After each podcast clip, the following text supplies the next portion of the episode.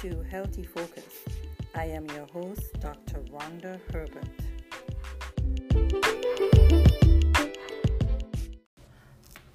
You can say no. Have you ever felt pressure to have sex and weren't sure how to say no? Are you afraid that it might happen sometime? You are not alone. Many people feel pressure to have sex when they don't want to, but you can say no. So today's topic for Healthy Focus is when no means no and how to make your no be heard. Use the word no. Be clear and direct. If you want the person to stop, there is no better word than no. Say it with confidence, even if you don't feel that way. You don't need to give any other reason. No by itself is enough. You don't even have to know the reason. If you just feel unsure or uncomfortable, you can still say no. Make your no loud and clear. Look the person in the eye. Make your voice firm. Make your voice serious. Look like you mean it.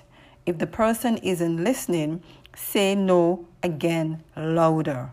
Say it as many times as it takes. Use body language. Put both hands in front of you in stop position. Stand up straight. If you are sitting or lying down, stand up and move away. If you need to walk away, walk away. Follow through. Keep your messages clear. Say no, this is not okay with me. Trust yourself. Don't let him or her try to change your mind. Even if you really like the person, you have the right to say no to any activity, even if it hurts his or her feelings. Offer an alternative. Say, let's go to a movie or a party instead. Even if you've been kissing or making out, you can say no to sex. Don't stay in a situation where it will be hard for no to be respected. Leave by yourself if you need to. Practice. Try saying no in front of a mirror. Check out the way you are standing, your voice, and look on your face. Would you take yourself seriously? If not, change the way you are saying it.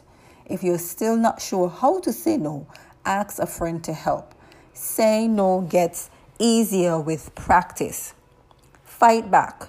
If the person won't take no for an answer and you can't talk your way out of it, fight back. Use all your strength to push him or her away. Repeat no. Yell for help. Get away and go where there are other people. If you don't feel like you can say no or fight back, take a self defense class and practice. Remember, if the person won't if the person won't listen to no, it's not your fault. Do you want to say no to sex but you're afraid you can't? Every woman has the right to make her own decisions about her body. There are many reasons women say no to sex. Some of these include just not wanting to, being worried about HIV, herpes, or other sexually transmitted diseases, not wanting to risk a pregnancy, not knowing the person well enough, wanting to be more romantic, wanting to wait until marriage. If you do not want to have sex or if you are unsure about having sex for any reason, you have the right to say no. You can say no even if you have had sex before. You can say no even if you've been making out and other things have gone a little too far. You can say no even if it seems like your friends are saying yes. So say no. I said no. Okay? And if the person cannot understand your no and still pushes on, then you need to stay away from that person so that you would not put yourself in that kind of situation again. Okay? This information was taken from Journey Works Publishing, When No Means War, a guide for women. And this is Dr. Rhonda Herbert healthy focus.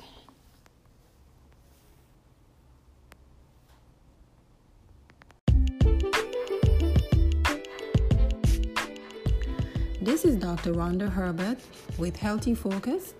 We would like to hear from you. Send us an email info at healthdove healthdove.com. That's info at healthdove.com. You can visit our website www.healthdove.com.